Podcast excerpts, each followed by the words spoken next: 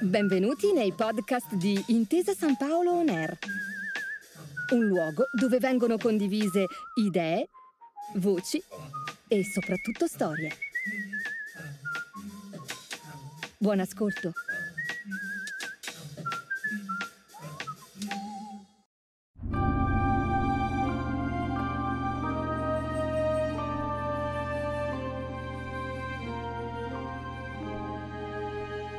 Benvenuti all'Impero Romano, una produzione intesa San Paolo Neir. Io sono Chantal Fantuzzi e vi accompagnerò in un viaggio dalla fine della Repubblica alla fine dell'Impero Romano d'Occidente. Oggi vedremo assieme il ritorno dello spettro delle guerre civili su Roma, in un unico, sanguinoso anno, nel quale, dopo la caduta di Nerone e della gens Iulio Claudia, quattro generali lotteranno tra loro per ottenere l'impero. Soltanto uno riuscirà ad emergere e ad instaurare una nuova dinastia, la gens Flavia. Il 69 d.C. sarebbe stato ricordato come l'anno dei quattro imperatori, poiché quasi contemporaneamente quattro generali furono acclamati imperatori. Il Senato e i pretoriani acclamarono prima Galba, poi Otone, le legioni della Germania inferiore Vitellio, quelli della Giudea Vespasiano. Galba aveva 73 anni, aveva alle spalle una valentissima carriera militare e da giovane era stato tenuto in gran conto da Augusto e da Tiberio. Otone aveva 37 anni ed era stato costretto da Nerone a divorziare dalla moglie Poppea, divenuta, appunto, amante dell'ex imperatore. Vitellio aveva 54 anni ed era stato nominato da Galba comandante della Germania inferiore. Vespasiano aveva 60 anni e stava conquistando la Giudea durante la prima delle sanguinose guerre giudaiche, rivolte degli ebrei contro Roma. Il primo a ribellarsi contro Nerone fu Vindice, comandante della Gallia centrale. Galba lo appoggiò, ma il comandante della Germania superiore, Virginio Rufo, lo sconfisse e Vindice si suicidò. Appreso che Nerone era morto, Galba assunse allora il comando e a Narbona fu acclamato imperatore dalle deputazioni del Senato e della Guardia pretoriana. Era la prima volta che nasceva un'alleanza tra il Senato e le coorti pretoriane. La scelta dei pretoriani, però, non fu seguita dai soldati della flotta, che gli si opposero apertamente. Otone, nel frattempo divenuto comandante della Lusitania, appoggiò per primo Galba, ma quando questi designò come suo successore Pisone, Otone, contrariato, alzò i pretoriani contro gli stessi Galba e Pisone, che furono trucidati nel foro romano. Il Senato, quindi, accettò l'elezione di imperator di Otone. Nel frattempo, però, le legioni della Germania inferiore avevano già salutato Vitellio come imperatore. Costui, sostenuto dai generali Valente e Cecina, dopo aver presentato il figlioletto di sei anni alle legioni come suo erede, stava già varcando le Alpi. Appoggiato e raggiunto dalle legioni del Danubio e dell'Eufrate, Otone si diresse verso il nord Italia, dove, nei pressi di Cremona, si preparò allo scontro finale con Vitellio, nel frattempo sceso dalla Germania. Di nuovo, le stragi portate dalle guerre civili incombevano su Roma. A tal proposito, Tacito, rievocando le battaglie di Farsalo del 48 a.C. tra Cesare contro Pompeo e di Filippi del 42 a.C. tra Ottaviano e Antonio contro i Cesaricidi, così commenta nelle storie. Le legioni dei cittadini non deposero le armi né a Farsalo né a Filippi. A maggior ragione non le avrebbero lasciate spontaneamente gli eserciti di Otone e di Vitellio. La stessa ira divina, la stessa rabbia degli uomini, le stesse cause di delitti li spinsero alla discordia. Tra i generali di Otone vi era anche Svetonio Paolino, colui che nove anni prima aveva represso la rivolta della regina celtica Budicca in Britannia. Nonostante i valenti consigli dei generali, Otone volle attaccare subito ed in quella che fu tramandata come la prima battaglia di Bedriacum subì un'irreparabile sconfitta. Era il 14 marzo del 69 d.C. Un mese dopo, a Brixellum, Otone si suicidò. Mentre Vitellio si preparava a raggiungere Roma, dove contava di ottenere l'appoggio del Senato, giunse la notizia che erano insorte le legioni della Giudea, acclamando imperatore Tito Flavio Vespasiano. Immediatamente Vespasiano, un soldato come i suoi, fu riconosciuto dalle legioni della Siria e del Danubio, nonché dai pretoriani. Diversi prodigi avevano profetizzato a Vespasiano la porpora imperiale e, come scrive Tacito, per chi brama l'impero non c'è via di mezzo tra il vertice e l'abisso. Vespasiano lo sapeva bene e comprese che doveva agire ora.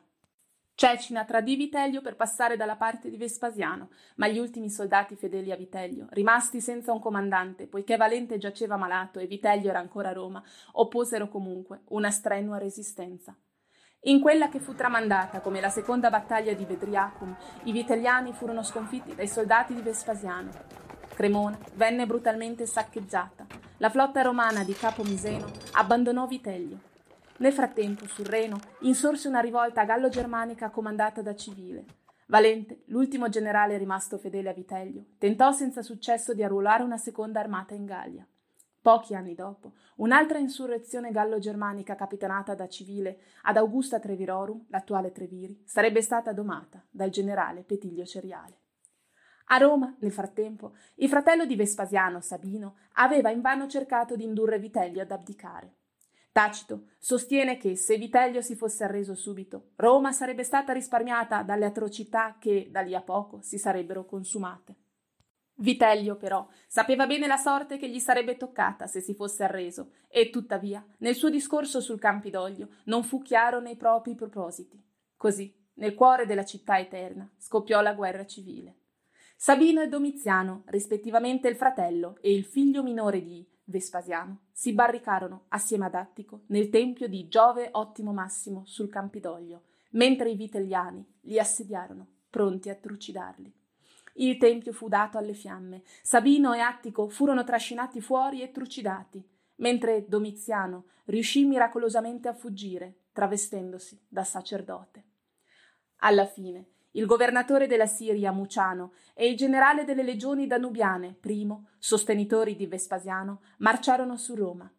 Vitelio, che aveva cercato rifugio in casa della moglie, fu trascinato dai soldati nel foro e brutalmente trucidato assieme al fratello e al figlioletto.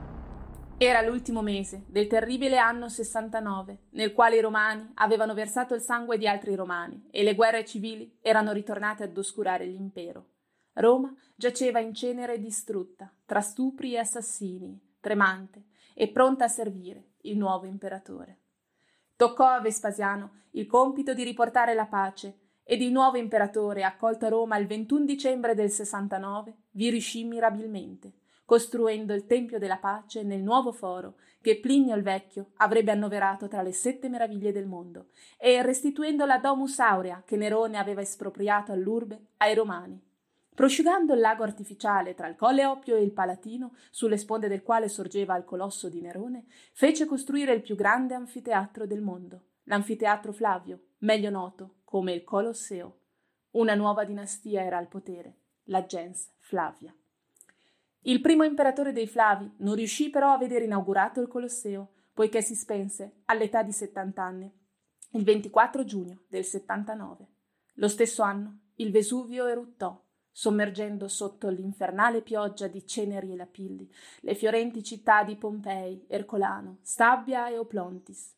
Nella tragedia morì anche il comandante della flotta Plinio il Vecchio nel tentativo di portare aiuto ai superstiti. A Vespasiano succedette il primogenito Tito, secondo lo storico Svetonio, delizia del genere umano, celebre per la distruzione del Tempio di Gerusalemme. Tra i ribelli ebrei, Giuseppe Flavio, autore della guerra giudaica, passò dalla parte dei Romani dopo aver profetizzato la porpora imperiale ai Flavi. Alla conquista della Giudea, avvenuta dal 69 al 73, è conclusasi tra atrocità e suicidi di massa, come quello avvenuto alla fortezza ebraica di Masada. Era seguito uno spettacolare trionfo. È curioso come uno storico cristiano, Orosio, scriva Fu uno spettacolo bellissimo e ignoto prima a tutti i mortali. Fra i 320 trionfi celebrati dalla fondazione dell'urbe fino ad allora, questo di un padre e di un figlio, cioè Vespasiano e Tito, che avanzavano sullo stesso carro trionfale per aver riportato una vittoria gloriosissima su quelli, cioè gli ebrei, che avevano offeso il padre e il figlio, cioè Dio e Gesù Cristo. Nonostante la distruzione di Gerusalemme, l'impero di Tito si contrassegnò per la tolleranza nei confronti di ebrei e cristiani, forse su consiglio della sua amante, la regina Berenice, sorella di Erode II, la cui relazione con l'imperatore romano avrebbe ispirato molte opere.